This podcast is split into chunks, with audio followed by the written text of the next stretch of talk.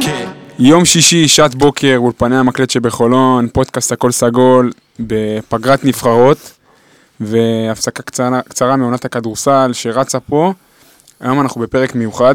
אה, ישבנו וחשבנו אה, מה נכון להביא בתקופת פגרה, וספציפית אה, פגרה של עונה כזאתי, שלדעתי אני רואה אותה בתור עונה קלאסית שהיא מסמלת איזה צעד נוסף במעבר בכאבי גדילה של הפועל חולון, להיות מועדון יותר גדול ממה שהוא היה לפני. אה, קודם כל, שובל אהרונוב, חבר, מה שלומך, איך אתה מרגיש? ברוך השם, בסדר גמור. בוקר יום שישי, שמש בחוץ, אורחים טובים. תענוג. סיימת מבחנים? איך ה- איך עבר? יום שלישי, סיימתי מבחן אחרון. זהו, ברוך השם. יאללה, יופי, אני ממש שמח. אז, אז ככה, אה, כמו שאמרתי, אני רואה את העונה הזאת כעונה מאוד מיוחדת ומאוד אה, תקדימית מבחינת הפועל חולון. אני אסביר גם למה, אני גם מדבר על זה במהלך הפרק עם האורחים שלנו. זאת פעם ראשונה בהיסטוריה שהפועל חולון לוקחת אליפות כמועדון גדול. אה, כארגון מסודר, והאליפות הקודמת הייתה איזה נס של אנדרדוג, והעונה שאחריה הייתה עונה קשה עם קשיים כלכליים, ערפל ניהולי. והעונה הזאת שאנחנו מדברים עליה עכשיו, זה, היא העונה של אחרי האליפות. היא מזמנת כל מיני אתגרים ברמת הקהל, המועדון, איך אנחנו תופסים את עצמנו בתור קהל ובתור אה, ארגון בכדורסל הישראלי. ובדיוק בשביל לדבר על הנושאים האלה, אני מתכבד להציג שני אורחים שאני מאוד שמח שהגיעו היום.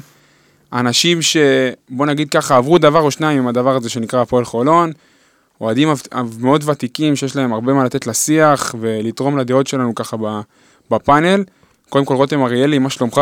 בוקר טוב, מה שלומכם? איך אתה? הכל בסדר? ברוך השם, הכל מצוין. אנחנו פה יושבים, fun, נהנים. מה יותר. מזה? זה, שוכחים את ההפסד לירושלים בראשון. חד משמעית, הכל. טוב. מהמורה קלה בדרך, נתנקם בהם בסדרות. בהמשך. דודו אלקלעי היקר, ברוך הבא. אהלן, אהלן. אתה יודע, עד שהוא לא אמר המקלט, הייתי בטוח שזה המקלט. נכון גם אתה? הייתי בטוח שזה המקלט. המקלט? אה, אז ככה, קודם כל ברוכים הבאים, אני סופר מבסוט שאתם פה, אה, היה משא ומתן מרגש, אה, עם הרבה שלבים, עליות, מהמורות, בסוף החתמנו שתי החתמות נוצצות. גלעד קטן הבריז, שיירשם בפרוטוקול. זה השחקן הזה שלו, הוא, המגיש שלנו, כן. אה, בפרק הזה מה שאנחנו הולכים לעשות זה באמת לחדד את התובנות שלנו ברמת מועדון, קהל, כרגע אין כדורסל, אנחנו בפגרה. נעשה את זה באמצעות שלושה חלקים, שימו לב. קודם כל נדבר קצת על העבר, הדברים שהיו, כי אני חושב שחשוב לקבל פרופורציות והבנה למה שהיה פעם, ברמת איך אנחנו מסתכלים היום. המילה קצת, תדע לך, היא בעייתית, כי צריך לדבר על העבר הרבה, כי אז- העבר אז- הוא- העבר הוא ה- הוא הבסיס של כל מה שאתה עובר בעצם היום. אז תכף, אה, תכף נדבר על זה, בדיוק הרמת לי להנחתה. אחרי זה נדבר על ההווה, מה טוב בהווה, מה פחות טוב בו, ואיך אפשר לשפר, ונסיים עם אה, מבט לעתיד, כדי לראות לאן הדבר הזה שנקרא הפועל חולון הולך קדימה. אז עשינו הקדמה רצינית, לפני שאנחנו רגע מתפלפלים פילוסופיות, עבר, הווה, עתיד, אוהדים, טיפה, טיפה, טיפה, טיפה אקטואליה של כדורסל. יום ראשון, נוסעים לארנה, אה, חוטפים יחסית בראש, 91-73 להפועל ירושלים. אני לא רוצה לחפור על המשחק הזה, כי לא נראה לי שהוא מעניין, הרבה, מעניין כל כך הרבה אנשים. אה, משחק ליגה רגיל, לא נראינו טוב בכלל. מה אתה ראית, מה אתה חשבת? זה מהמשחקים המאוסים האלה, שיש איזה שלוש-ארבע פעמים בעונה. אתה מתחיל את המשחק בפיגור 20, כאילו אתה עושה קאמבק, מגיע לחמש, שבע. אני שונא את המשחקים האלה. אתה בטוח, אתה יודע שאתה לא תחזור, שאתה לא תנצח את המשחק, אתה כאילו עושה קולות של קאמבק, וברבע האחרון עוד פעם זה דועך ו- ונהיה 20 הפרש. שרלוט חסין היה מאמן, כל המשחקים היו ככה, אם אתם זוכרים. אתה יודע איזה משחק אני זוכר? אני לא- ראשון בפלייאוף. אני זוכר שדן שמיר, פאוק סלוניקי בחוץ, היו 300 אוהדים של חולון בקהל. התחלנו מינוס 17 נכון, רבע כן, ראשון, נכון. וכל המשחק הלוך חזור, הלוך חזור, הלוך חזור, נגמר אזור... אבל הווסט. זה היה אחד המשחק היה גמור נטל. מראש, כאילו, המשחק היה גמור ברבע ראשון, אבל אבל בסדר, כאילו תראה. עינו אותנו, כאילו חזרו, אה, אה, אה, לא, אבל זה קרה אחד לדן שמיר. אלעד חסין, תמיד התחלנו מינוס במינוס, 20, נכון. תמיד. מה אתה מעדיף, משחקים כאלה או לחטוף, אה, לחטוף 20 מההתחלה? ו... לחטוף 20 מההתחלה כן? וביי, כן, אה. אה, גניבת דעת. העינוי הזה של כל שנייה, הנה הם הנה חוזרים. הם חוזרים. גניבת דעת. זה חבל על הזמן. אז, אז עוד פעם, משחק בארנה, ג'ו רנגלנד מגיע, נותן את הסחורה שלו, 20 נקודות, 2 מ-5 ל-3, 7 ריבאונדים, אסיסטים, מדד 30, בטון, כאילו זה לא... תראה, אבל גם צריך להיות גם אה, קצת אמיתיים על המשחק הזה, כאילו, בואו, תפסנו אותם ביום, אה, אחד המטורפים בעיניי, נכון. משלשות, רבע ראשון, שמונה מעשר מהשלוש. אולי, זוכר אתה, נכון, כאילו, אשם, אולי אנחנו אשמים כאילו, בזה. תשמע, הכל נכנס, הכל נכנס, כאילו כל מה שהם רצו או לא רצו, כאילו קרה להם במשחק הזה, וכשיש לך, שאתה רואה את היריבה שלך ברבע ראשון במשחקים כאלה, תכלס דודו, אני ואתה עברנו קצת בחיים, אנחנו יודעים שזה כבר מראש נגמר המשחק כבר ברבע ראשון, כאילו לא אתה משנה מה תעשה. הפועל ירושלים 19 מ-30 ל-3. זה... כן, אבל התחילו בשמונה מעשר. נכון. שבו אתם זה- הולכים על זה ספ- אתה- 80 אחוז. אתם הולכים ספציפית על איך המשחק יתפתח, אני חושב שזה כל התקופה הכללית הזאתי, מי בכלל חשב שתנצח שם? עכשיו, עצם זה שאתה הגעת אחרי שבוע בלי משחק, והם שיחקו יומיים לפני... בגביע. בגביע, נכון. והם באו יותר רעננים ויותר אה, רעבים, חמים גם. זה מה שעצבן. עזוב רגע עכשיו תרגילים, שלשות, זה לא האישו פה.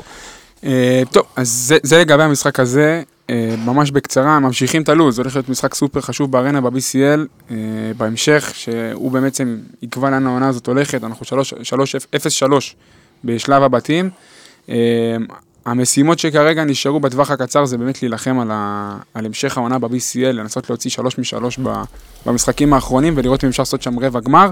לא יודע אם זה משהו שכרגע אפשרי, אבל בואו נראה. היינו שם שנה שעברה, לא? בשנה שעברה היינו קצת שונה. היינו לא. בארבע-שתיים. היינו ב... כן. שנה שעברה כן הגענו למשחק אחרון על כל הקופה, אבל... כל הקופה, כן. נכון. אבל גם אם ננצח את כל השלוש, זה עדיין לא אומר שאנחנו עולים.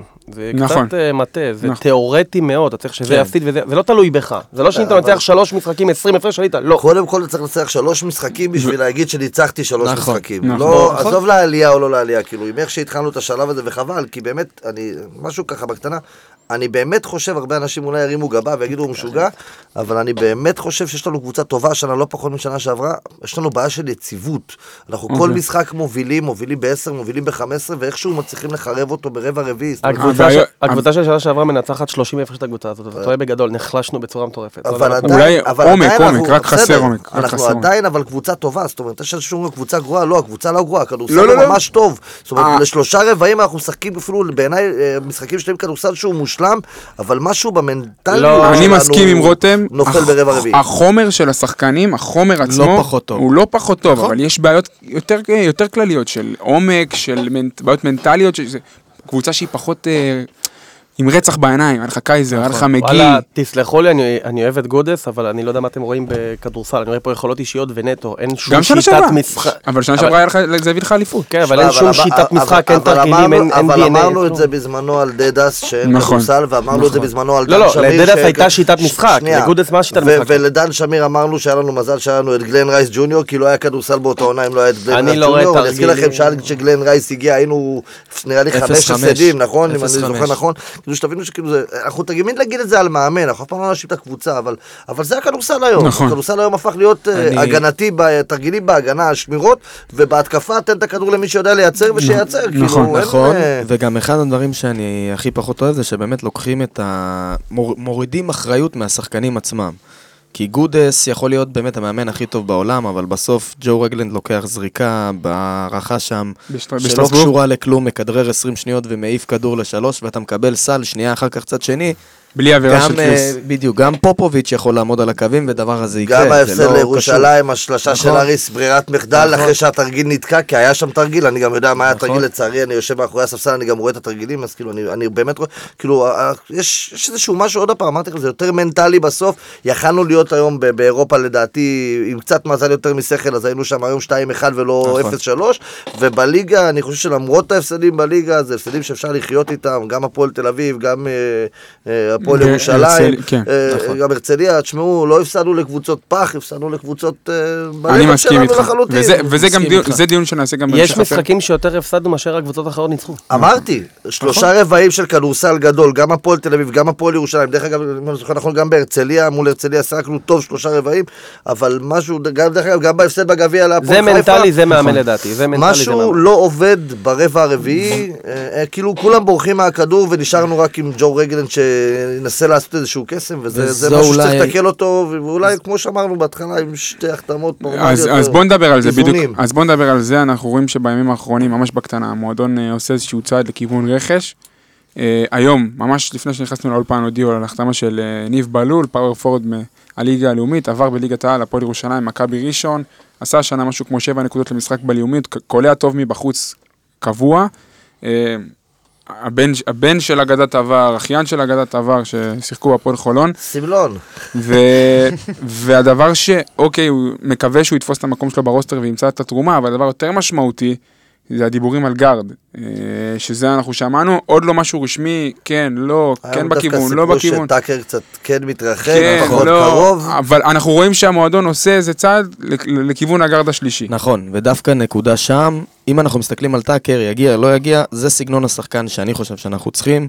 שתיים, שלוש כזה, גדול, קצת יותר מאוד. מסיבי, שומר לא רע, יכולות אתלטיות, מישהו שיהיה באמת אה, יותר אה, go to guy, יותר סקורר מאשר עוד אחד שמנהל משחק כמו סי.ג'יי וג'ו.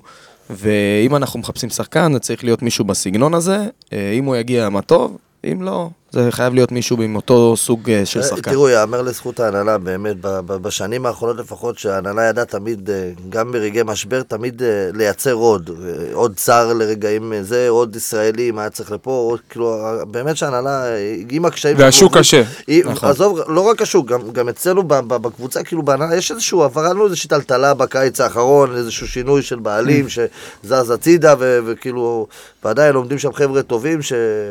בוא, לא שופכים את מיטב כספם על הקבוצה וזה בסדר, יש היום קהל אוהדים, יש היום כרטיסים, יש היום זכויות, יש היום ממה להזרים קבוצה, נכון. ועדיין הם מתאמצים אה, וחורגים לפעמים לדעתי בלי שאנחנו נדע כולנו גם מהתקציב כדי לעשות אה, טוב לכולנו.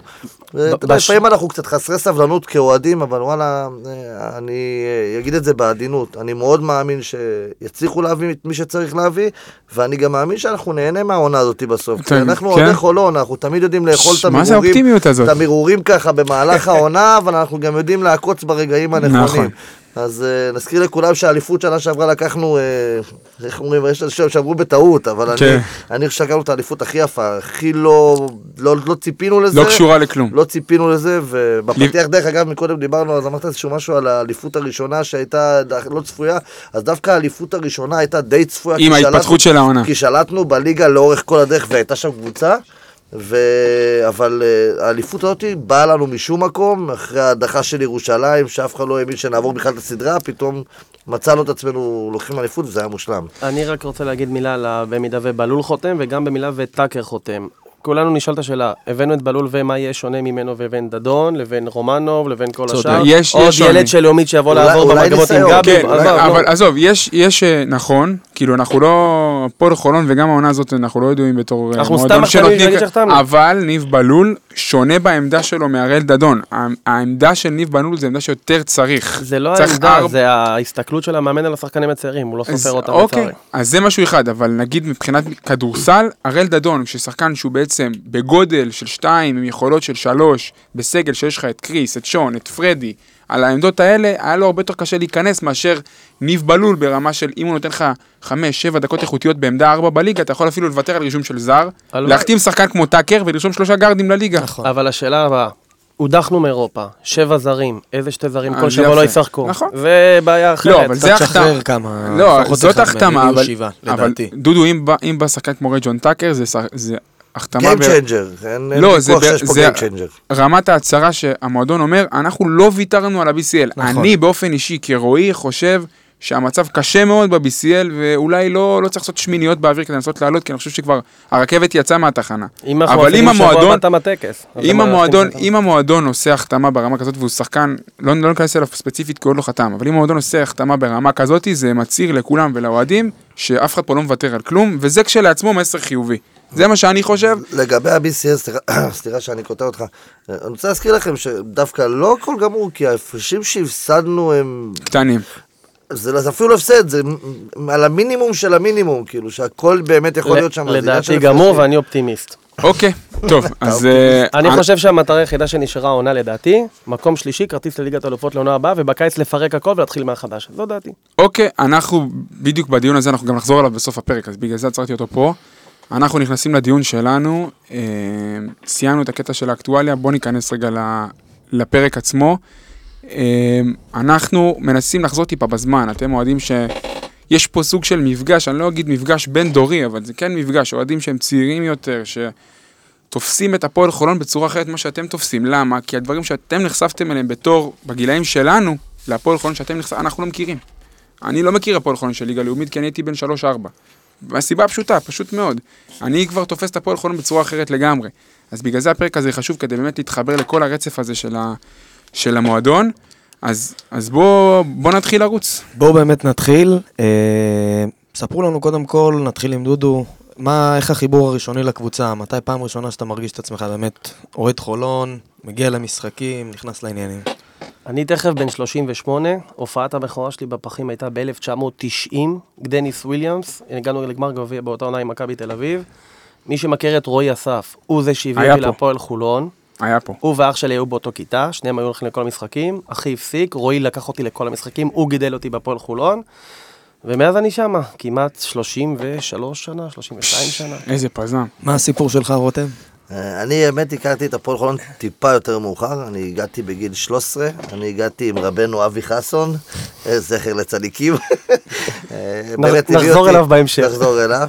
אה, באמת האיש הביא אותי למשחק יום אחד, אה, זהו, אגב, פעם הגעת איתי ראשונה. ב-90, אם אתה זוכר. כן, אה, גם כן. אותה אותה עונה בדיוק, פלוס מינוס. אז הפזם אותו פזם. כן, הוא יותר גדול ממני, אבל הגענו אני פחות או ביחד. נחשפתי פשוט מאוחר יותר, אבל אני. התאהבות מ-day one, זאת אומרת ביום הראשון מגרש הפחים למעלה, לפחים למעלה, אני זוכר את אה, משה זרו לא, נותן לא, לי כאפות לא, שם ודופק על הפחים, ושם התאהבתי. אני אתן לכם רגע סיטואציה. אנחנו היום מגיעים להיכל, אנחנו מסתכלים מצד ימין, רואים את הפרפל שהם מובילים בקהל. באולם הפחים, שאתם גדלתם, אולם הפחים היה כולו עומד, אבל בתקופה שלנו, רק למעלה בצד ימין, היו עומדים, היה גוש עמידה. היה גוש עמידה. עכשיו, תחשבו את כל החבר'ה של הפרפל שעומדים עם הגל למשחק, פעם זה היה אביחמו ופאסו, וכאילו, אותם מבוגרים שאתם רואים היום, הם היו אנשי גדר של פעם. עכשיו, לא יכולת להתקרב אליהם בכלל, אם רק היית מתקרב, תקבל בעיטה, מעיפים אותך שש שורות קדימה. אז זה היה הפרפל של פעם, ככה כאילו, זה אתה התחיל. צריך לעבור איזה פזם של שתי מעצרים, שבע קטטות כדי להיכנס ולהיות, ב- להחזיק לי את היד, אתה יודע?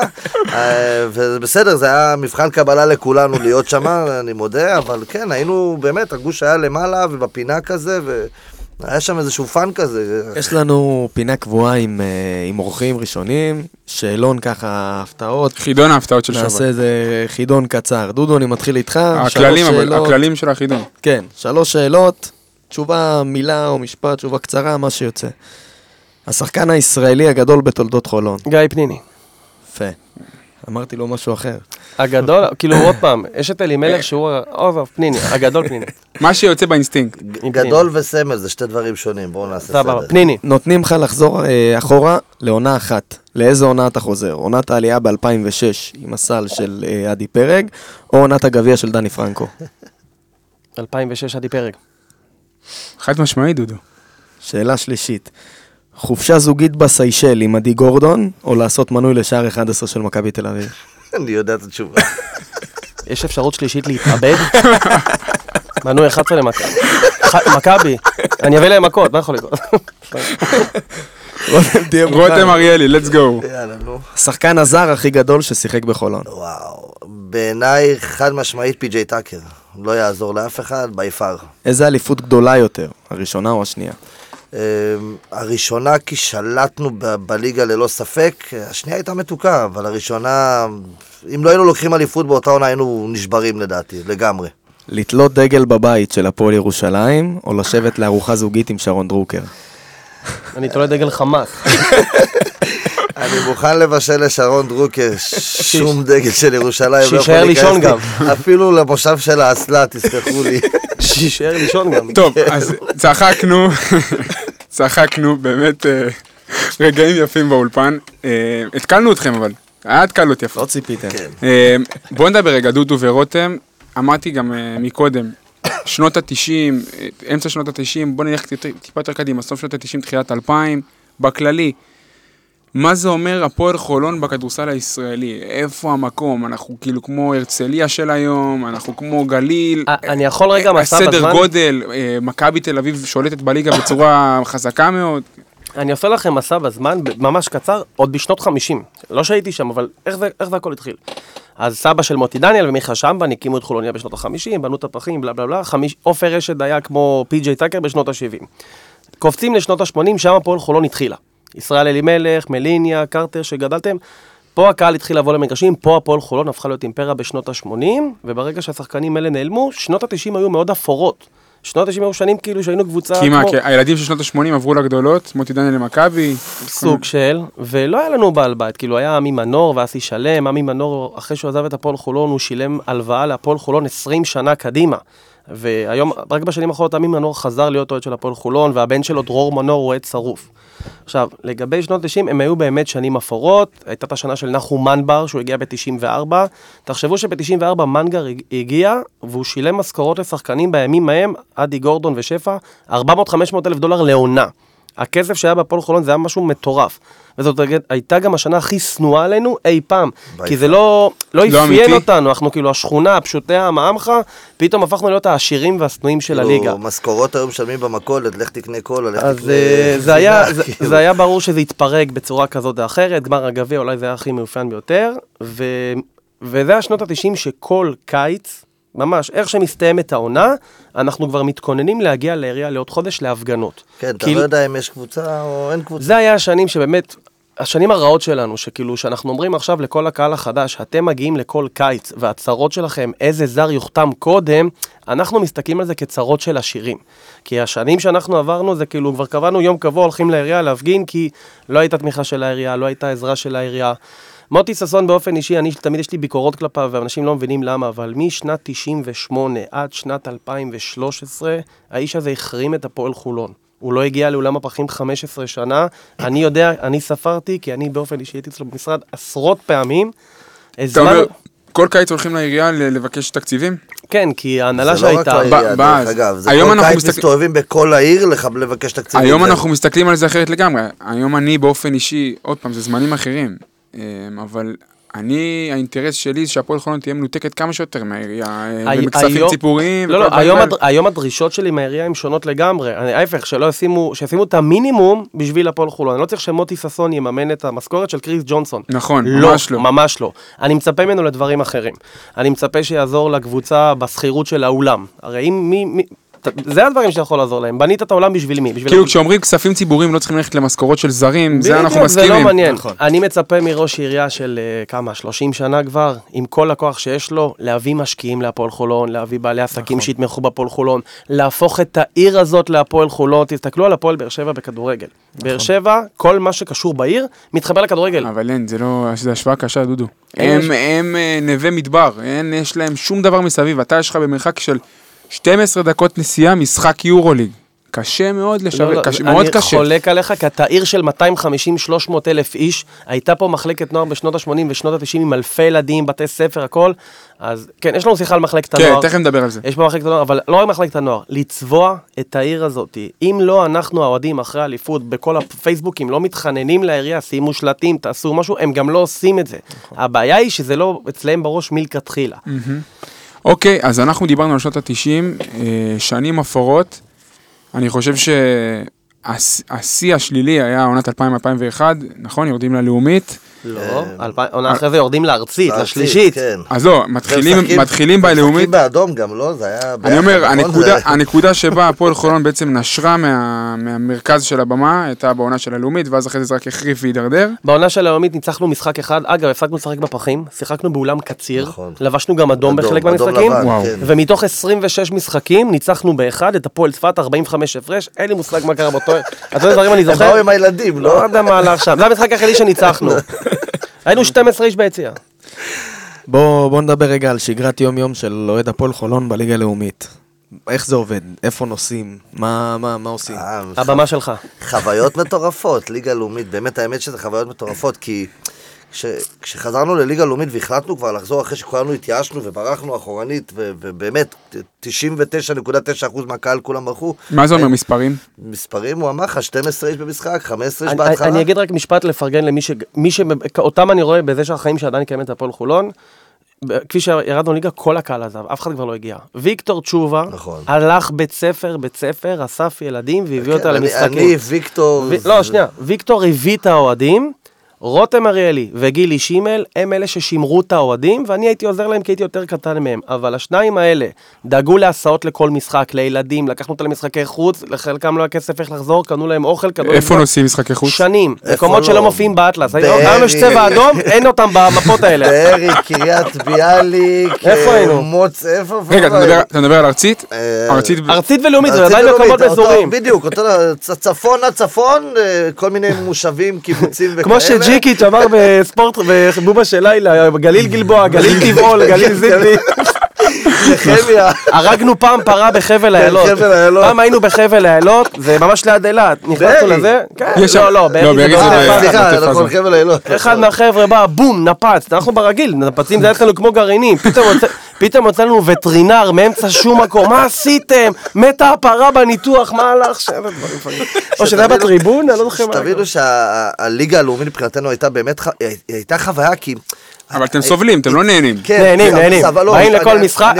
היינו משחקים ימי שלישי בשבע, מחכים כל השבוע ליום שלישי. אני אסביר, סבלנו אולי מבחינת הכדורסל והקבוצות ששיחקנו איתם, אין בכלל ספק. רצינו להיות בליגת העל, אנחנו קהל של ליגת העל, כל חיינו היינו.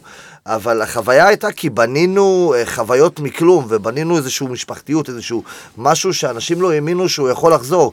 אה, שתבין שהחוויות שלנו יכולות להסתכם בנוסעים למשחק בביאליק, אה, מגיעים, בגלל שהנהג היה שיכור, נהג אוטובוס, מגיעים מחצית שנייה, ממש למשחק במחצית, יורדים מהאוטובוס, נכנסים ליציאה שבע דקות, שלוש אבוקות, שתי נפצים למגרש, מכות עם המשטרה, זורקים אותנו החוצה וחוזרים הביתה.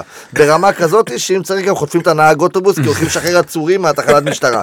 כן, כל- כל משחק כבר שילמנו מראש לנהג אוטובוס על שעתיים עיכוב בתחנת משטרה להוסיף את העצורים. וכל כבר- משחק זה כבר היה סגירת חשבון על נזקים באוטובוס, חלונות, וילונות, כיסאות. אז רגע, דיברתם על אוהדים ושנוסעים לכל הארץ, אז כמו שאמרתם, גם אה, עירייה, איסוף כספים, שימו אותי רגע על הסקאלה, עד כמה אוהדים בתקופה ההיא של ארצית ולאומית מעורבים במה שקורה במועדון, כלכלית, אה, מעורבים בכל. ניהולית, היה פעם שחקן בהפועל חולון שקראו לו אסף יגל. אנחנו שילמנו לו בשחור כל חודש 500 שקל 500 השלמת. שכר. שתבינו ש... זה מה שסגרנו עם אסי. אמיתי, תקשיבו, לא היה כסף, באמת שלא היה כסף לכלום.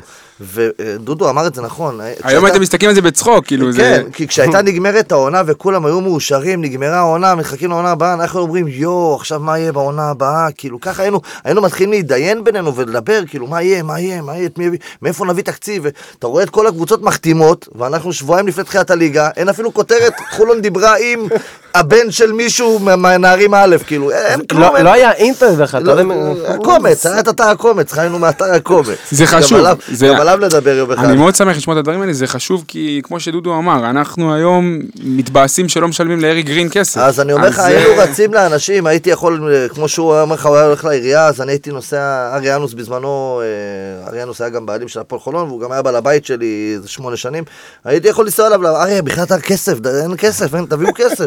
כאילו, חמש, שילוט, תעשה מדבקה, תעשה איזשהו שלט במגרש בחמש אלף, ברמה כזאת של להביא. כסף. כי לא היה כסף, לא היה, אף פעם לא היה לנו לא היה כסף, כלום. תמיד היינו מנחוסים כאלה, אף אחד לא רצה אותנו, אף אחד לא בא. תקשיב, אני זוכר את העונה, עונת המתאזרחים, אנשים אפילו לא מכירים את העונה הזאת. איזה לא עונה? היה- של- לקסר, שטרנלייט, צופריאן, פישר. כן, לא היה שחקנים, אז היה מכבייה. הייתה מכבייה בארץ, אז משכו חמש- חמישה עשרה יום, בואו, בואו, תשארו בארץ, אחד- תשארו בחו"ל. אחד פלוס שלוש. מי זה הצופריאן? גרו שש קשר בחדר. בינו לבין כדורסל היה מקרי לחלוטין, חוץ משם של איזה שחקן אה, קרים אבדול ג'אבר כזה. וסיימנו- וסיימנו מקום שלישי בליגה באותה עונה, נכון. הפתענו את כולם, האמת שלקסר עונות ופישר היו... איזה, איזה, מה, עכשיו סיפרתם לנו סיפורים ברמת ה... רגע, אני אני אגיד לך משפט, כן. כשאנחנו הולכים למשחקים בלאומית ובארצית עם 27 אוהדים, הפועל חולון לא כל... אנשים לא... כן, דבר איתי על ה... לא היינו שם, היינו שרים שירים, האימפריה עוד תחזור, והיינו מאמינים בזה. היינו אומרים, אנחנו עוד נחזור. עכשיו, הילדים שאנחנו מביאים איתם, אין להם מושג לאן- אנחנו נחזור, אבל אנחנו אמרנו, אנחנו נחזור לליגת על one day. רצינו לשים את חולון בתודעה בחזרה, כי, באמת הפועל חולון נעלמה בשנים האלה ולא דיברו עליה, והדרך. היחידה שלנו הייתה לדבר עליה, הייתה בבלגן שהיינו עושים במשחקים. זאת אומרת, עוד- היינו מקבלים כותרת בידיעות, קבוצה מליגה שנייה, שתבין, באיזשהו דשדשת בתחתית או במרכז, מקבלים כותרת בידיעות, אוהדי חולון התפרעו בקריית ביאליק. כאילו, מבחינתנו, זה אנחנו כאן, חבר'ה, כאילו, תבינו טוב, אנחנו לא נעלמנו, אנחנו נחזור, אנחנו פה, אל תספידו אותנו. תראו, זה מבחינת אוהדים, מבחינת המועדון עצמו. כן. אה, ב-98 או 99, מוטי ששון אמר, ל... מיקי דורסמן רצה את מחלקת הנוער, מוטי ששון אמר לו, אין בעיה, קח את הנוער, אבל בתנאי אחד, אתה לוקח גם את הבוגרים. דורסמן לא עניין אותו הבוגרים, לאף אחד לא עניין את הבוגרים של הפועל חולון משנת 2001, לא עניין, זה היה נטל. אסי שלם הוא היה מנהל של הקבוצה, היה יושב ראש באותו זמן, עם שמוליק צימרמן, הבוגרים היה עבורם נטל, כי הכסף הגיע מהנוער. מהנוער. אם אנחנו האוהדים, לא כל קיץ, דואגים שתהיה קבוצה ובאים למשחקים ויושבים לא עם הראש, אין קבוצה. אין, ב-2001-2002 ליגה ארצית נמחקים, לא נרשמים לליגה וזהו, תם הטקס. רק בזכות היינו, 40-50 איש, אנחנו יושבים להם כל יום.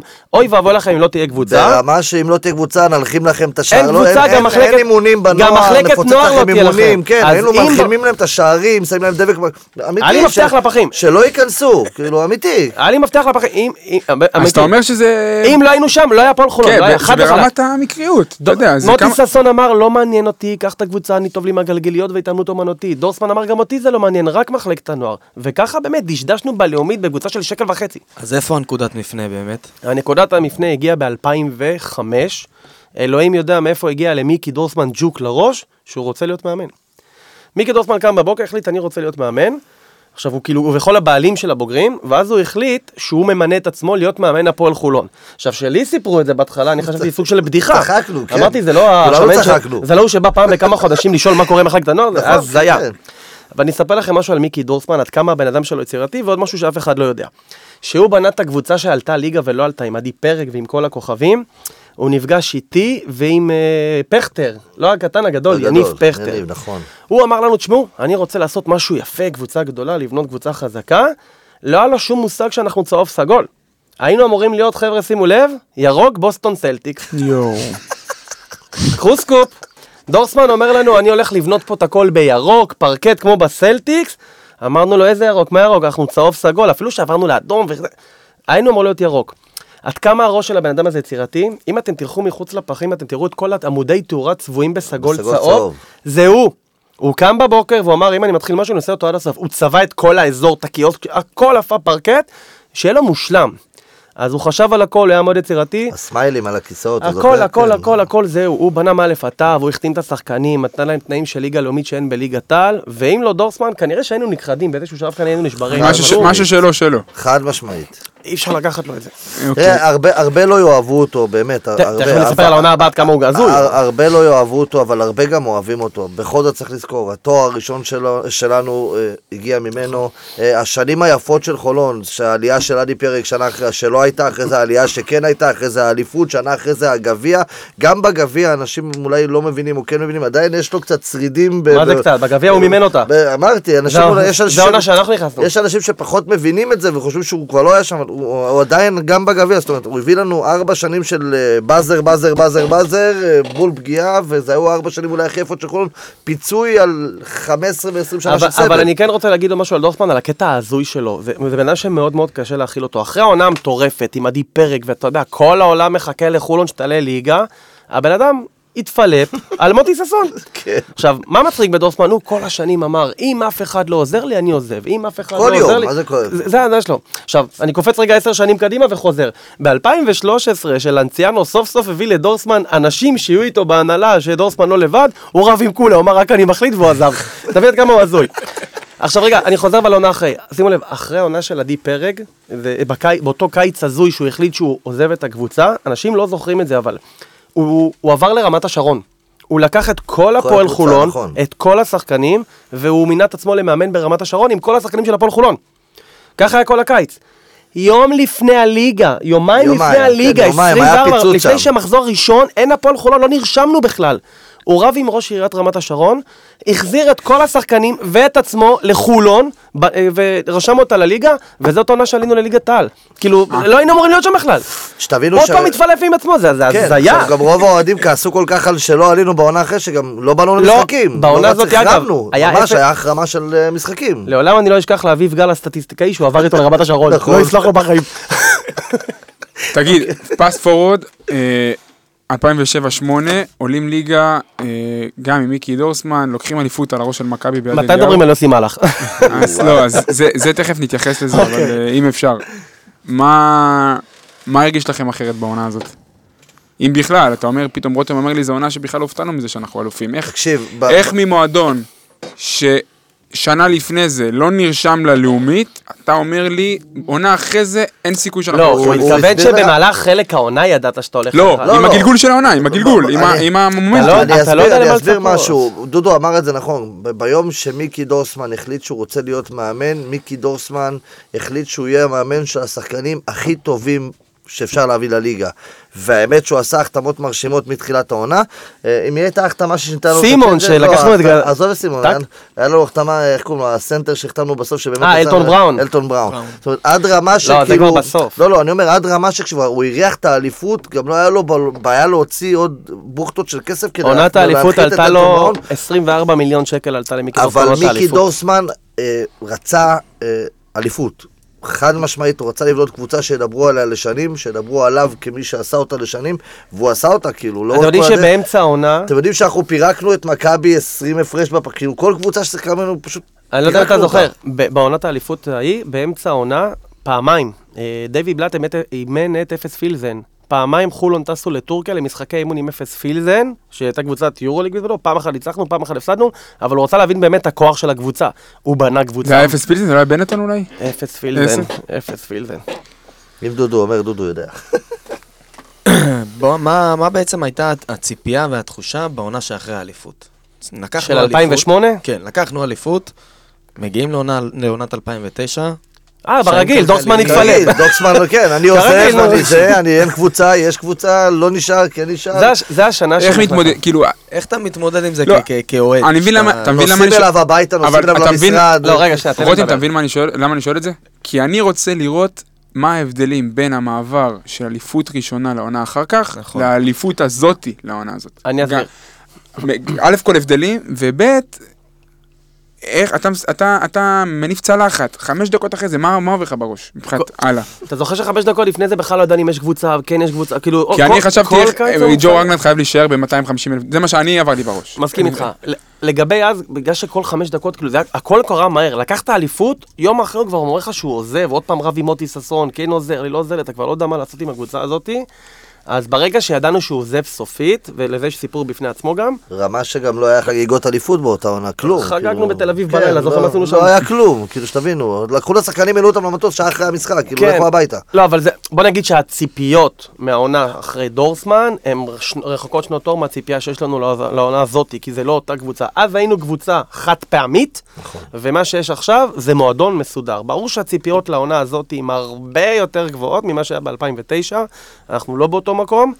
אני רוצה להגיד משהו, תסלחו לי רגע, אבל דורסמן היום, אם היה בהפועל חולון, אה, עם מה שיש היום, עם התנאים, עם השטח, עם המגרש, מנויים, קהל, אתם צריכים להבין שאנחנו מדברים על, בעונת האליפות ההיא על 300-400 מנויים, היום אנחנו על 2,200 מנויים, פעם מגרש. מלא היה 2,100 צופים, היינו מפוצצים, היום אתה 5,500, 5, 5... אמרת שלוש אלף באהלן אהלן. שתבינו שדורסמן בתנאים שיש היום בהפועל חולון, להערכתי נשאר פה לכמה שנים טובות, עושה גם עונות יפות, ככה אני רואה את זה לפחות, כאילו, אני באמת לא כועס עליו. וואו, פעם לא היה-. פעם לא היה תנאים, אבל היום התנאים אה, חד משמעית הם מעולים, ועוד אפשר רק להשתפר, אני, אני עדיין חושב שאנחנו אפילו לא קרובים ל-50% מימוש יכולת ופוטנציאל במה שאמור להיות בקבוצה הזאת. אז לא היה ציפיות לעונה הבאה, כי לא היה קיץ, אין קיץ. דורסמן, איך זה היה? דורסמן עזב ותם הטקס. את, על טובי שוורץ שמעתם? הכרתם?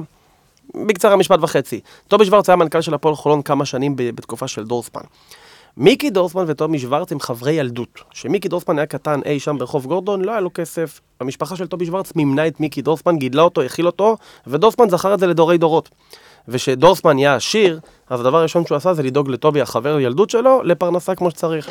גם האחיינית של, עדי, של אה, טובי שוורץ, עדי שטדלר, גם שטדלר. נכנסה למועדון. עכשיו, מה דורסמן עשה אחרי האליפות? הוא עזב, כאילו במרכאות, נתן לטובי שוורץ את מחלקת הנוער. מחלקת הנוער הפכה להיות העסק הפרטי של טובי שוורץ. ודורסמן אמר לו, אני אממן לך את הבוגרים בתקציב מינימלי, אבל אני אדאג שהפועל חולון היא לא... אתה מדבר על 2008-2009? בעונת הגביע, כן. אני, אדאג שהפועל חולון לא תתפרק. זאת העונה שאני נכנסתי לעניינים, וגם לאנציאנו וכל החבורה. אני הייתי בקשר עם כולם, מכיר את כולם, אז uh, טובי שוורץ יום אחד התקשר אליי, אמר לי, תשמע, בוא נעשה, בוא, אתה, אתה מכיר אנשים מהקהל, בוא נעשה מפגש, תבחר כמה אנשים שאתה מכיר, ובוא נעשה פגישה. לא הכרתי את לאנציאנו, התחלנו, היינו מתכתבים בפורומים, ויום אחד הכנסתי לתוך חדר באולם הפחים את לאנציאנו, את מיקי אבירם, אה, בועז צמרת, אמיר מזרחי, יעקב הרן, איזה 15 איש, ומהחדר הזה, עד היום לנציאנו נמצא, מאותו פגישה, הוא פשוט נכנס לזה בכל הכוח על 9,000, תמיד היה לו חזון להביא, לא לבנות על בן אדם אחד של דורסמן, קבוצה. שיהיו עשר דורסמנים. במקום אחד של מיליון תביא עשר של מאה ואנחנו מסודרים. אז טוב, בעשור האחרון, אה, אתה יודע, הנהלות התחלפו, באו, הלכו וזה, אבל הכל התחיל משם. דורסמן מימן את העונה שאחרי, וגם שנתיים קדימה שכבר באמת לא היה כסף. דורסמן הלווה, במרכאות, אני עושה עם הידיים הראש, במרכאות, כסף, ל... אז היו דוברת ואיתן הלווה להם כסף, אבל למעשה סילל לעצמו את הדרך בחזרה לקבוצה. ולצערנו עוד פעם, רבו, עזבו, חזרו, עזבו, לא הולך, אבל הכל התחיל אי שם ב-2009, שלמעשה ההנהלה הזאת התכנסה לה שם בפחים. בוא נראה, הולכים צעד קדימה. אה, ה- ה-next level, אנחנו מדברים על איזה שהם שנים, אחרי אליפות, אחרי גביע, שנים שהם בגדול אפורות, דשדושים, 2013, 2014, זרים גדולים, טובים, חלק פתאום אה, דנסטונים מגיעים והולכים והכל, אבל בסופו של דבר אתה מוצא את עצמך כקבוצת ביניים כזאת בליגה שמדשדשת. אני חושב שכולם, אנחנו מדברים על זה פה הרבה, כולם? ה-next level, אולם? כולם, כולם, אנחנו... לא, אולם. כן, בדיוק. זה קל. המעבר להיכל החדש. זה קל. ה-next level, ואנחנו מדברים על זה גם היום, חמש, כמה? חמש, שש שנים, שבע שנים אחר כך. אה, זה משנה DNA של מועדון. אז המהלך הזה באמת פירק והרכיב מחדש את חולון, אז אתם אנשים שגדלו והתעצבו בפחים, מה, מה הרגשתם כשא' כל עם המהלך עצמו, וכשאתם נכנסים להיכל החדש למשחק ראשון, מה עובר לכם בראש? קשה. לא, ממש לא היה לי קשה, רק, רק כן. שתדעו, רק שתדעו, שההיכל הזה היה צריך להיות כבר שש שנים קודם. היה כבר תוכניות, היה כסף, היה תקציב להיכל בחולון שש, שבע שנים קודם. נחשו מי עיכב את זה? מר מוטי ששון. למה? הוא לא רצה היכל לכדורסל, הוא רצה לגלגליות ולהתעמלות אומנותית, אז הוא צריך יותר גובה, יותר space, והוא תמיד אמר, על כל שקל שהטוטו נותן, אני נותן שקל. ורק אחרי חמש-שש שנים של עיכוב, הטוטו הגדיל את התקציב, הוא נתן 81 והוא נתן עוד 81, ורק אז ו- ב-2013 בנו את האצטדיון. אתה נכנס פנימה, ומה אתה מרגיש? שלזה חיכינו 30 שנה. אני האמת קצת יש שונה, פה אני קצת חלוק. אה, הבדלים. אני אני אסביר, לא, לא, כי... המשפט אני נותן לך. אני, אני בשנות הליגה הארצית אה, ובלאומית, אני אמרתי שהפועל חולון תתקיים תמיד קדימה, רק שכל הטרמפיסטים יישארו ושיהיה לנו היכל גדול. עד אז אין לנו זכות קיום. עכשיו אני אסביר, אני רוצה להסביר, אני לא, לא נוגד את מה שהוא אומר, אני מאוד ב, ב, ב, ב, במקום שהוא אומר, אבל זה, זה קשה לך כשאתה בא ממקום קטן וחמים כמו הפחים, שזה חממה שאתה נכנס ליציע של איזה 300, 350, 400, 500 איש, אתה יודע, וכולם מכירים את כולם, ושלום וחיבוקים. היום זה לא ככה. אתה נכנס כן, זה פתאום הכניס אותך כאילו לעיר, אתה יודע, כמו מ... קח, קח חבר'ה שאתה כאילו גדלו, קיבוצניקים. קרוון, לא, אני אלך איתך יותר רחוק, קרוונים כאלה שאתה פותח דלת הכביסה של השכן נוגעת בכביסה שלך, ופתאום אה, שמו אותך ברב קומות, שאתה כבר לא, אין לך כוח לרדת אה, כל יום בין כל הקומות להגיד שלום לכולם. ואתה כזה הולך לאיבוד במקום, אתה מקבל כזה... מה היתרונות Blackout. והחסרונות שאתם רואים ב- במעבר? חסרונות בהיכל החדש, אין לו שום חיסרון. אווירה. אין, אין חיסרון קצת בעולם הזה. באווירה בעיניי, אבל... אה, שהתמקמו, גם לא, עוד פעם, זה לא, זה לא חיסרון, זה בעיה שלנו שלא הצלחנו למלא את בי, נכון. אבל אין שום חיסרון בהיכל המדהים הזה. הוא מושלם, קודם כל הוא מושלם. אתה לא, רואה היום- משפחות, אתה רואה ילדים, אתה רואה דברים שלא יכלת לראות בפחים. פחים, זה דברים פחד שחלמנו עליהם. ועישון, ואתה יודע, אני אספר משהו קטן, בקצרה עליי. אה, אני התחלתי לראות חולון, אה, אמא שלי כל הזמן צועקת עליי, אתה הולך לחולון, כל יום אתה הולך לחולון, כל יום אתה הולך לחולון. ויום אחד אמרתי לאמא, בואי, כאילו, דודו יודע, בואי. לאיפה הכנסתי את אמא שלי? כולם לקחו את ההורים שלהם לשער שתיים, אני לשער שלוש. אמא שלי הייתה יושבת איתי בשער שלוש, בתחב, ב- בסיגריות, בזיעה, בקפיצות, כאילו. ואמא שלי התמכרה. עכשיו, אתם לא יודעים, אבל אמא שלי הביאה אליפות לחולון. אמא שלי עונה ראשונה זכתה באליפות, אמיתי, עונה שנייה זכתה בגביע, כאילו ככה כמו שאני מספר לכם. נו, ואיפה הייתה 12 שנה בין לבין אל מה? לא באה חזרה השנה? אמא שלי יש לה, אני רוצה להגיד לכם משהו, מאז המגרש החדש, אמא שלי, קודם כל גם בפחים, אמא שלי כל שנה מנוי, וגם במגרש החדש, אמא שלי כל שנה מנוי, היא לא באה למשחקים, אבל היא כל שנה שמה- עושה מנוי. אז, אז זה. השפיע על הקהל? איך זה משנה? זה שינה את הקהל? מה היה ההבדלים בקהל? ה-DNA של הקהל, איך השתנה. מה? נפ... תראה, גם עכשיו בכדורגל, יש משפט שאומר, ואני מקווה שזה גם יהיה מיושם בכדורסל, הגיע הזמן לפתוח דלתות לקהלים חדשים.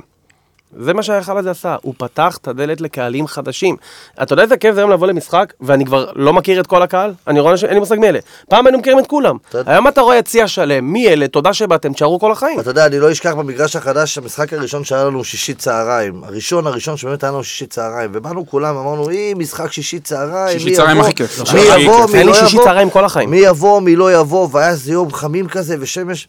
ופתאום נכנסת למ- למגרש, והלם, כאילו היה איזה שלוש וחצי אלף צופים בשישי בצהריים, אני לא יודע אם מישהו זוכר את זה אפילו, ומלא ילדים, ומשפחות, והורים, ו- ונשים, ווואלה, כאילו, פתאום אתה מסתכל ואומר, יש פוטנציאל, כאילו, חבר'ה, בואו, יש פוטנציאל פה. השאלה שלי, השאלה שלי אם הוותיקים רואים את זה כמשהו טוב, או שהוותיקים אומרים, הפחים זה... היה לי משהו פעם כל כך טוב, שהיום כבר איננו.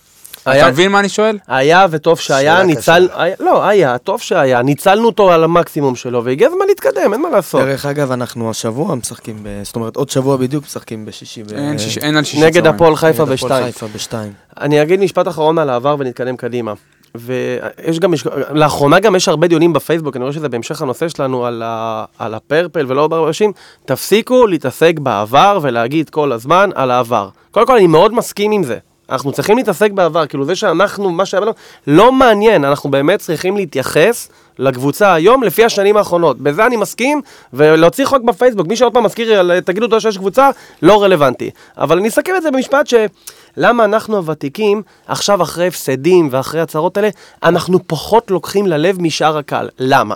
כי כשאנחנו היינו באותם ימים בארצית 40-30 איש, והיינו בבארי, בחבל אילות, וראינו את חולון משחקת באדום, ושאמרנו, האימפריה תחזור, אז כשאנחנו 20 שנה אחרי, מגיעים לבלבאו עם 1,200 איש, וחוגגים חודשיים אחרי בבית שלנו אליפות עם 5,500 איש, אז אנחנו יודעים לקחת בפרופורציות עונה מקצועית קדימה, עוד פעם, שימו לב, צרות מקצועיות לא טובות. אז בואנה, לקחנו שתי אליפויות, מי בכלל חלם, דמיין את זה בכלל? אנחנו... שתי אליפויות, שתי גביעים. ברור שאנחנו אה, מתעצבנים מדברים שקורים במועדון, ותכף נדבר על הנושא שיווק וזה, אבל עדיין, אנחנו חלמנו שזה יהיה הצרות שלנו, אז אנחנו כואבים, אבל פחות, לוקחים את זה ב... כן, לאנשים קצת קשה להבין אותנו כשאנחנו באמת... מי אה, שהיה יותר שם, כאילו, זה. נראה כאילו אנחנו באמת אדישים, אבל זה באמת לא. לא אדישות, זה כאילו... אנחנו גם אה, עברנו דבר או שתיים בחיים שלנו בכדורסל כדי גם להבין שהעונה יכולה להתחיל, תשמעו, אני לא יודע אם מישהו זוכר, אבל ראשון לקחה אליפות ממקום שמיני. נכון. אה, שישי, שישי, שישי, סליחה. פיטורים אה, של אה, דרוקר. אף אחד לא זוכר את זה, זאת אומרת, אין כל ה... איך אומרים, אנחנו קבוצה, ש- יש אנשים שכותבים לפעמים בפייסבוק, אני רואה, ואני אעשה את זה בקצרה ממש, אה, קבוצה של ניצחונות של משחקי אימון, קבוצה של משחקי כן, אימון. אני לא אוהב את זה. זה יאיה, יאיה. אבל, אבל בוא, אתה יודע מה, אני לא חולק עליו. כל העונה, בתכלס, עד הפלייאוף, עד הפיינל פור, זה משחקי אימון. זה בסדר, זה בסדר גם לנצח, זה בסדר לעשות, לא. זה בסדר לעשות ניסויים, לשמור על הרמה, על המקום, על אולי על היתרונות הביתיות, להגיע למקום, אבל זה עדיין, זה כל משחק הוא משחק אימון, כי המאני טיים הוא המאני טיים, לא יעזור, זה הפלייאוף, זה הפיינל פור, שנה שעברה, זה שם. שנה שעברה סוף סוף למדנו להיות הפועל ירושלים ומכבי תל אביב. בשנים לפני מאיזה זה, בחינה? שבשנים לפני זה, הם ידעו מתי להפסיד, וידעו נכון. מתי לנצח. אנחנו במשך שנים ידענו להיות מקום ראשון בליגה, התלהבנו. העונה של דן עם מכבי חיפה כן, בפלוס. אגב, זה מה ש... באנו הכי, וואו, כאילו אנחנו מטיילים לאליפות. אגב, זה גם מה שאני טוען וגם מקווה שיקרה גם להפועל תל אביב השנה. הם השנה הראשונה שלהם רצו בכל הכוח על אירופה, אבל זה, אני מאמין שבמאני טיים במאי הם יישברו איפשהו. זה מה שקרה להם בגביע, נגד הפועל ירושלים. נכ- אני מאמין שזה לא הסוף. אז אה, זה לגבי זה. ועוד פעם, משפט אחרון, שאנחנו מגיעים לבלבאו, חבר'ה, אה, ושאנחנו זוכים באליפות בבית שלנו, אותם 40 איש, אנחנו מרגישים קצת שונה. נכון. אני באותו רגע נזכר ברגעים שלנו במקומות המסריחים האלה. זה כמו שאתה לוקח ילד לצבא, ואתה מלווה אותו לבקו"ם, אתה נזכר ברגע שהחלפת לו טיטול. אין מה לעשות, זה מלווה אותך, אז אתה לוקח את זה בפרופורציות. וואו, אה, אני אוהב רומנטיקה, אה, אבל בוא רגע נדבר קצת על אקטואליה ברמת העונה הזאת. דיברנו על התהליך, אה, תארים, מעבר מליגה לאומית אה, לצמרת של הכדורסל הישראלי, פחים, היכל חדש, משפחות, דיברנו על הכל. אז אני אמרתי בתחילת הפרק, עונת 22-23 זה הדוגמה לכאבי גדילה, כי עונת 2022-2023 זה אין גובר קלאסי. אין גובר, יצאתי אתמול בלילה, שתיתי מלא, קמתי בוקר למחרת, מה אני עושה? אה, עונה קודמת היא עונה עם רגעי שיא מטורפים, כמו שדודו אמר, בלבאו, ואליפות, ופלייאוף. והפועל חולון הזאת, זה משהו שאף אחד לא מכיר, זו קבוצה שלקחה אליפות, ואשכרה יכולה גם להסתכל קדימה, עונות, עונות אחרי זה, ולהגיד, אנחנו רוצים לקחת עוד אחת, ועוד גביע, ומתעצבנים שמודחים בגביע, ומתעצבנים שמפסידים בליגה, ומתעצבנים שהזר הזה לא חותם והזר הזה לא מגיע. אז מה, מה, קודם כל, מה אתם מרגישים בעונה הזאת, כדורסל, לא כדורסל, אה, איך, היא- איך היא מתפתחת? אתה אומר הצהרות מקצועיות נטו. אתה דבר אתה מקצועית, אני תגידו, תגיד, כשתגיעו לחלק של השיווק, דוברות, יחסי ציבור, תחזרו אליי. איפה אני פחות רוצה דווקא לדבר מקצועית, אני רוצה להגיד משהו. מקצועית ה- מעניין כמו שאתה. אומר, ה hangover של אה, לקום בבוקר אחרי האליפות הוא fun, ובאמת כולנו ציפינו לקום השנה ולראות איזושהי המשכיות, ואפילו עוד step-up למעלה כזה של עוד, עוד לעלות עוד level, עוד שחקן אחד ברמה גבוהה, עוד כאילו איזשהו... מודחים בטופ 16 של BCL, ועדות חקירה בפייסבוק, כאילו... אבל אה, עוד פעם? אני- אני אחזיר אותך קצת אחורה, כמה חודשים אחורה. אנשים עדיין שוכחים שאנחנו, אחרי האליפות גם עברנו טלטלת קיץ. חבר'ה, איבדנו בעלים. עכשיו, זה לא משנה אם הוא הכניס לקבוצה מיליון, שתי מיליון, ארבע מיליון, שבע אייזיק זה מיליון. אובדן משמעותי? זה, נכון. זה לא משנה הסכומים, ואני לא, נוג, לא נוקב בסכומים, אבל ברגע שהוא לצערנו אה, זז אחורה, אה, כרגע אף אחד לא נכנס למשבצת הזאת, וזה קצת אה, קלקל לנו את ההנגובר של הבוקר, זה קצת קלקל לנו את ההרגשה הזאת של... אה, בא לנו... בוא נמשיך, אה, לתת בא- גז. בדיוק, של בדיוק. רצינו לה- דווקא... אבל נ- ברמת הסגל, רצינו של- ברמת הסגל זה אה, לא סגל שצועק בעיות כלכליות. אני אענה לך, הטראומטים בינינו של 40 שנה פחדו מה, מהשחור יותר, מ- מליפול אחורה.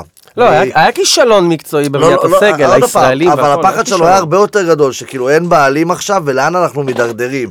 ואני אומר לכם, לא הידרדרנו, עוד פעם, לא התקדמנו אולי קדימה, יכול להיות שגם נעצרנו, זה בסדר, אבל אין הידרדרות לא, אחורה, אין לא, מפולת. לא, יהיה, לא יהיה יותר סיטואציה שגם אם מחר איתן עוזב, שאתה לא מקרים קבוצה, לא קיים כזה, כי ברור. אתה עוד לא עשית אפצ'י, יש לך כבר כמה מיליונים מוכנים, גם בתקציב אבל אתה כבר, לא, אין יותר עכשיו- אי ודאות. עכשיו, קחו, בחשבון, שגם את זה אנשים שוכחים. מכבי עשתה לנו מחטף על שתי הישראלים הכי דומיננטיים שלנו בעונה שעברה, זה לא יעזור. יש אה, סיפורים אוקיי. שמנקו זה אשמה שלנו, לא לא משנה. אני- אני- עוד פעם, אבל זה עדיין מחטף, איבדנו, זה לא יעזור. שתי שתי שחקנים ישראלים ברמה מאוד גבוהה, שמרגישים את החיסרון שלהם בסגל חד משמעית, ואני עדיין אומר, ואמרתי את זה גם מקודם, אני חושב, אני אני גם אגיד את זה גם בסוף העונה, אני עדיין מאמין שהעונה הזאת, כמו שאנשים אומרים בואו נלך לים, אני אומר, ממש לא. בואו חכו קצת עם הים, כאילו בואו, אנחנו עדיין הפועל חולון, אנחנו יודעים לעשות קסמים יותר טוב מכולם, אנחנו מביאים אליפויות מכלום, עולים ליגה משלושה מטורפת של עדי פרק לתקרה, ומסל של... אה, אה, אה,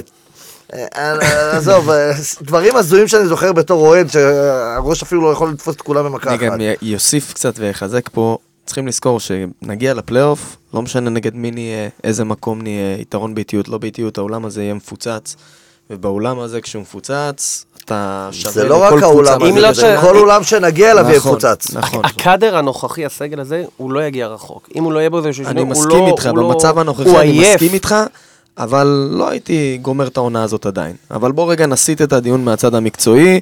אנחנו באמת רואים הרבה דיונים על שיווק, על נושאים כלכליים, על, על באמת, על סגל, על חיזוק דווקא של אוהדים. שמדברים בינם לבין עצמם בקבוצות פייסבוק, קבוצות וואטסאפ, או לא משנה איפה שזה ככה קורה. השאלה היא אם התלונות שלנו, האוהדים, באמת במקום, או שאולי אנחנו לא, לא כל כך מבינים איפה אנחנו עומדים, ולא כל כך מבינים את המקום שלנו. מה... אז ככה. איפה אנחנו? חיכיתי, בשביל זה באתי. תראו, מקצועית. מקצועית לא מעניין אותי, אומר לכם את האמת. הדבר, אני בא ממקום, וגם עבדתי במועדון לפני עשר שנים, אומנם כחובבן, כן? בשיווק, דוברות, יחסי ציבור, וואטאבר. המועדון שלנו התקדם מקצועית, אבל בכל מה שקשור לשיווק, דוברות, יחסי ציבור, אנחנו נשארנו הרחק מאחור, אנחנו לא באותה ליגה בכלל. שיווק ו... בוא נלך ליחסי ציבור. תיכנסו לאתרי אינטרנט, תיכנסו לתקשורת, אתם תראו בכל יום כתבה על מכבי תל אביב, הפועל תל אביב, הפועל אתה לא ירושלים. יכול, עוד פעם, אתה לא לא, יכול לא, לא, להשוות. תן לי, אוקיי. יכול להשוות בעוד. אני אגלה לך משהו. כל הכתבות האלה, חלק מהכתבות, המכבי והפועל בירושלים שולחים לעיתונאים כל יום פוש, פוש, פוש, פוש, פוש, העיקר שיפורסם משהו. זה לא משנה על מה הכתבה. זה מספיק שזה היה חולה, זה לא יתאמן, אבל הם מוזכרים כל יום בתקשורת. לך אין דובר שהוא איש יחסי ציבור שכל יום ידחף לזה. אין לך איש תקשורת שהוא אחרי רעיונות מכין שחקנים לרעיונות. אין לך איש תקשורת שהוא דואג לך ליחסי ציבור. יחסי ציבור זה must. בהפועל ירושלים, מכבי תל אביב, תל אביב, כנס לעמודי פייסבוק, כנס לאינסטגרם שלהם, אתה תראה ביום 200 פושים. כנס לפייסבוק ולאינסטגרם שלנו, אתה רואה לפעמים שלושה ימים ללא הודעה. אתה תראה לפעמים גם שבוע, שבוע באתר, לא תראה מילה על חולון. זה הבעיה. עכשיו, אני אוהב את גדי, אני פשוט חושב שצריך להוסיף עוד מישהו שהוא רק עם תקשורת ורק עם עיתונאים, וכל היום חולון מסוכרת בכל מקום, בכל חור. וחייב עוד מישהו של איש שיווק. מה שעשו לפני שבוע בעזריאלי, בקניון, הצגה. מדהים, אבל צריך את זה עשר פעם בשנה, עוד פעילויות כאלה, עוד הפעלות גם כאלה. דרך אגב, היה תלונות שאנשים בכלל לא ידעו מזה, רק ידעו לא, מזה היה- אחרי, היה כאילו. פוסט, לא, אנחנו. אנחנו, תראה, זה שהחתימו את רגלן וקריס ג'ונסון בהמון כסף זה מדהים, אבל וואלה, במקום להביא זר ב-250 אלף דולר, תביא זר ב-200 אלף דולר, 50 אלף דולר, תביא עוד שניים, שלושה אנשי כוח אדם למערכת, בלי שיווק, בלי תקשורת, אין לך לאן להגיע. אז אני רוצה להגיד לך משהו. אני מאוד מתחבט בדיון הזה. פעם אני פה, פעם, אני עוד לא סגור, אבל יש דברים שאי אפשר להתעלם מהם. למשל, הפועל חולון היא ארגון פחות גדול ופחות מעניין את כלל הציבור בישראל מאשר מכבי תל אביב והפועל ירושלים, אין מה לעשות. וכשאתה מדבר על לדחוף כתבות לאתרים, יש בצד השני אתר שעובד לפי traffic. ה traffic של כתבה על מכבי תל אביב הוא לא יהיה דומה ל traffic של הפועל חולון. עד כמה שאני ואתה ורותם, מבחינתנו הפועל חולון זה הדבר הכי גדול שיש. יש נתונים, יש סטטיסטיקות, מכבי תל אביב מביאה לערוץ הספורט, לדברים, יותר traffic, אין מה לעשות, זה, זה נתונים. זה לגבי זה. עכשיו, לגבי מה שאמרת לגבי שחקנים, יש גישה, שהיא גישה שאני יחסית אולי מתחבר אליה. אין דבר, אין מהלך שיווקי יותר טוב מהחתמה גדולה. אין. אין. הפועל תל אביב נבנתה השנה אך ורק על האקסטרה כסף שהם היו מוכנים לשלם לתומר גינת. תומר גינת הגיע בכסף גדול, זה עשה מומנטום של טירוף סביב הפועל תל אביב, נכנסו כולם מנויים, זרים, יורו קאפ, רק, רק בגלל ההחתמה הגדולה. יש גישה שאומרת, תעשה את הארגון ב-X כסף ותבנה את הארגון. יש גישה שאומרת, תקשיב, תחתים פה שחקנים טובים, קבוצה טובה, מצליחה ורצה, אין, אין שיווק יותר טוב מזה. אין, אין, הכדורסל מביא את האנשים. אז יש שתי גישות, אני עדיין לא אומר מה נכון, מה לא נכון, אבל אני אומר, אתה גם צודק, אבל מה שאתה שתיהן אומר... זה- נכונות. אם יש לי אפשרות להביא לה- להארכת חוזה של ג'ו רגלנד, שאני אומר את זה פעם אחר פעם, המהלך הכי גדול בתולדות הפועל חולון מבחינת שוק שחקנים. להאריך לו חוזה אחרי עונת אליפות בסכום כסף כזה, לא היה דבר כזה. תקנו אותי אם אני טועה, אולי נחום מנבר, אני לא קודם יודע. כל, מה שאתה אומר זה נכון, העניין הוא... זה- אמור, לא, אמור להביא, זה, זה שיווקית מטורף, מטורף. אז רגע, קודם כל מה שאתה אומר הוא נכון, אבל לא רק, כי ההחתמה היא בסופו של דבר ליום, יומיים, שלושה. לא, היא לכל העונה. לא. שיווק ועבודה נכונה צריכה להיות 12 חודשים בשנה, 24-7 שיווק פרסום. ג'ו רגלנד, לא, לא כל השבוע לא כולם צריכים גם להכיר את ג'ו רגלנד, צריך להביא קהל חדש. יש לך פה עיר של 250 אלף תושבים. אני לא רוצה שתהפוך את אוהדי מכבי תל אביב ובאר שבע להיות אוהדי חולון. אני רוצה שתגיע לאוהדים בעיר. בואנה, תביא אחוז. אחוז מתושבי העיר חולון למשחקים, הרווחת קהל. מנויים. יש לך אולם חם, ופה תמיד אני, כשאני מעלה את הטענה הזאת, אז אומרים לי, אה, הפועל תל אביב יותר יקר. התשוב- הת- הת- התשובה היא לא נכונה.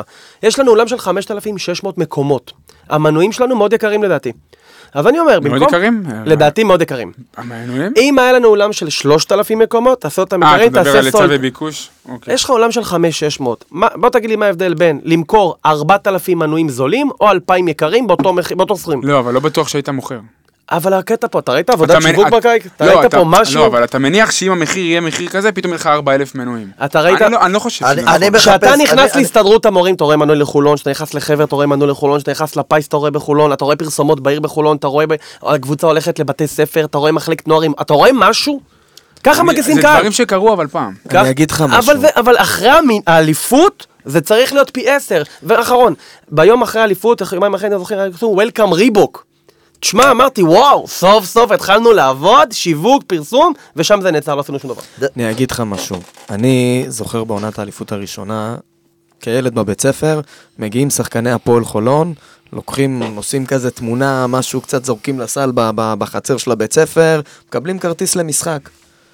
אני לא מבין למה לא עושים את זה יותר. עכשיו, יכול להיות שעושים ואנחנו לא יודעים, יכול להיות שזה, אבל... אנחנו גם נביא לפה את... לא עושים, גם- לא עושים, ויש כל כך הרבה רעיונות. ראוי. שנביא לפה גם את אנשי המועדון, הם יבואו בהמשך העונה לדבר על הכל בצורה גלויה. אני, כשאני נוסע כל בוקר לעבודה, יש לי שעה נסיעה בבוקר באיילון, אני שומע רדיו. ברדיו שאני שומע יש פרסומות של הפועל ירושלים, אני שומע את זה כל חצי שעה, את הפרסומת המגעילה הזאת, אבל אני שומע את זה. לא יכול להיות שאני לא רואה זה- פרסומת אחת. כן, אבל גם השאלה תיסע אם בירושלים, תיסע בירושלים, אתה אני- רואה שלטים, אתה רואה אתם דברים... צודקים הכל, הכל אין נכון, לך כלום. הכל נכון שובל, הכל נכון.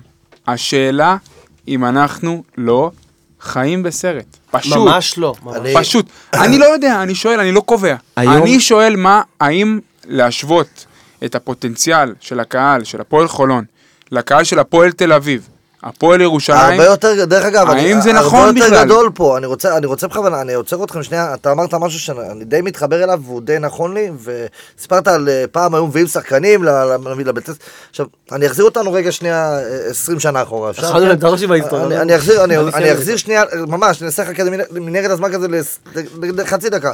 כשלא היה אוהדים, מאיפה אנחנו להביא את האוהדים? מהבתי ספר. נכון. עכשיו תשמע, יש פה אה, יציע בי אה, מחפש להתפוצץ ולמלות, לגמרי. רוצים, אנחנו כולנו רוצים לבנות דור. עכשיו, אתה לא יכול לבנות, תקשיב, אני הבאתי את הבן שלי אה, להיות אוהד הפועל חולון, הבן שלי לפני שלוש שנים התחיל להיות, יחסית בגיל 12, זה גיל מאוחר, כי בגיל הזה רוב הילדים כבר תפוסים מהבית על מכבי, על הפועל, כמו שאמרת, על חיפה, על ביתר, על סכנין, לא מעניין אותי, לא ניכנס עכשיו למקומות האלה.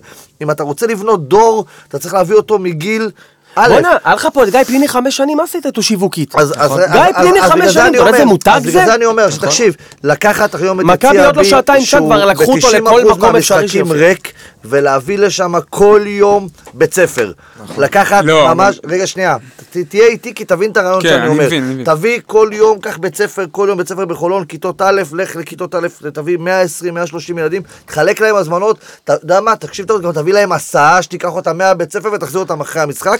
אני יודע שזה עולה כסף, אבל אם ממאה ילדים... השקעה, זה השקעה. אין בעיה, אבל אם ממאה ילדים תפסתי עשר, אני פוטנציאלי טוב. כשתעשה את זה עשר פעמים בשנה, הגדלתי את ה- במאה אוהדים כל שנה, אני- שבסופו של דבר, בתהליך, גם אם הכנסתי אותם עכשיו שנה שלמה בחינם ולא הרווחתי עליהם כלום, בעוד חמש, גם ככה יציעים שנים- ריקים. לא, בגלל זה אני אומר, בעוד חמש, שש שנים אני אקצור מהם את הפירות של מנוי בבי ב-600 ב-500 אני מבין, כי אותו ילד יבוא לאבא, מבין- אבא, אני רוצה מנוי רגע, לחולון. רותם, אני מבין אותו, זה- זה נכון, אבל גם פה אני חייב לתת גם את הצד השני.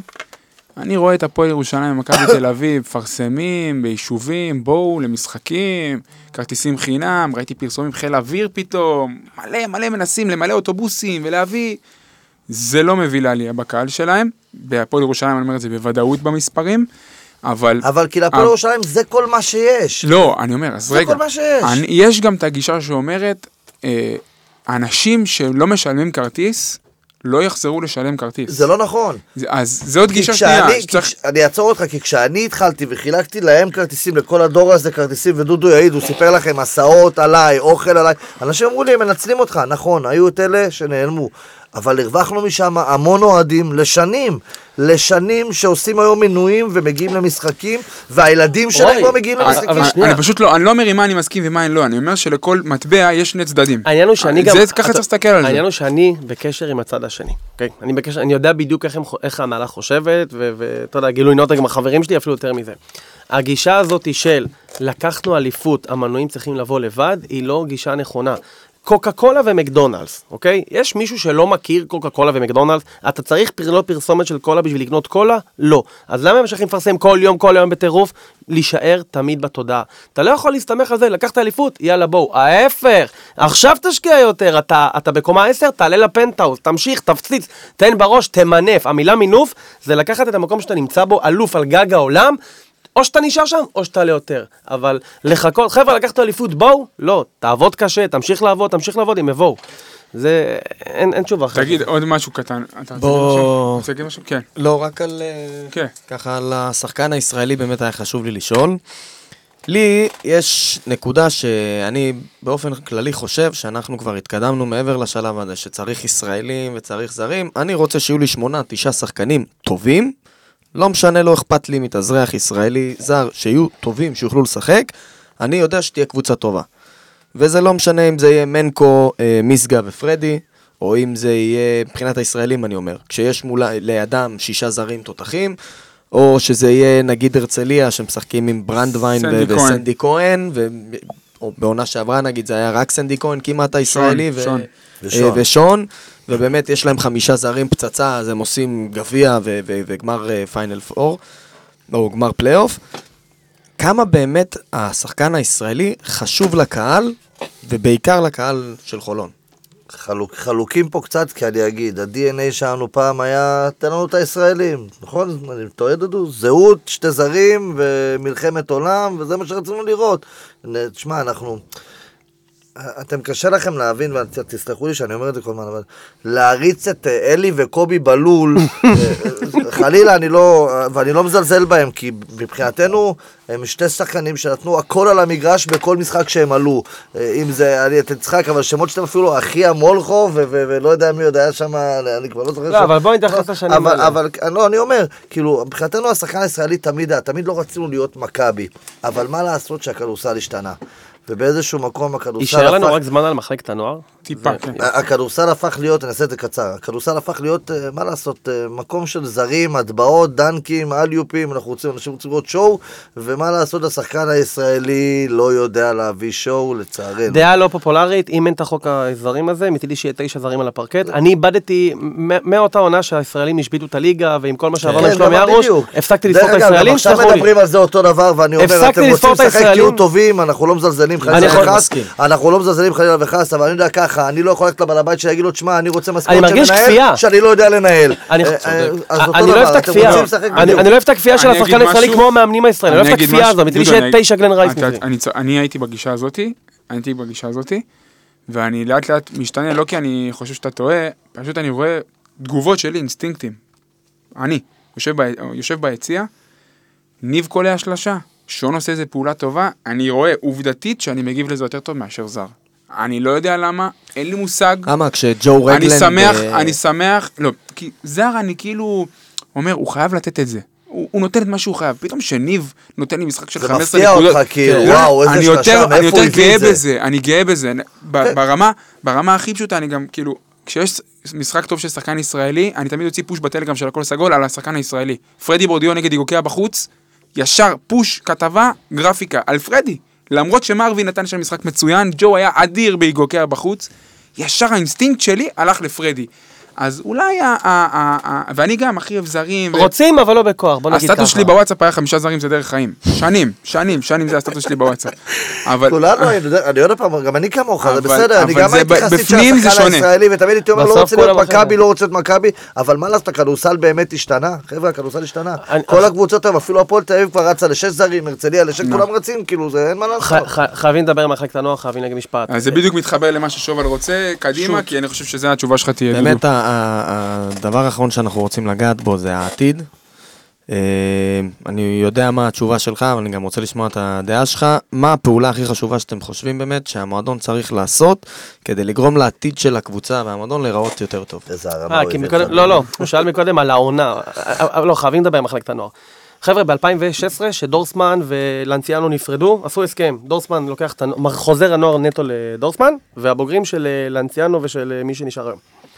ב-2016 באותן שיחות הובטח גם מצד העירייה וגם מצד ההנהלה שלנו שבשנים הבאות במקביל נבנה מחלקת נוער, נבנה בית ספר שיתחרה בדורסמן עד שהוא יתייאש ויסגור הכל והכל יהיה שלנו.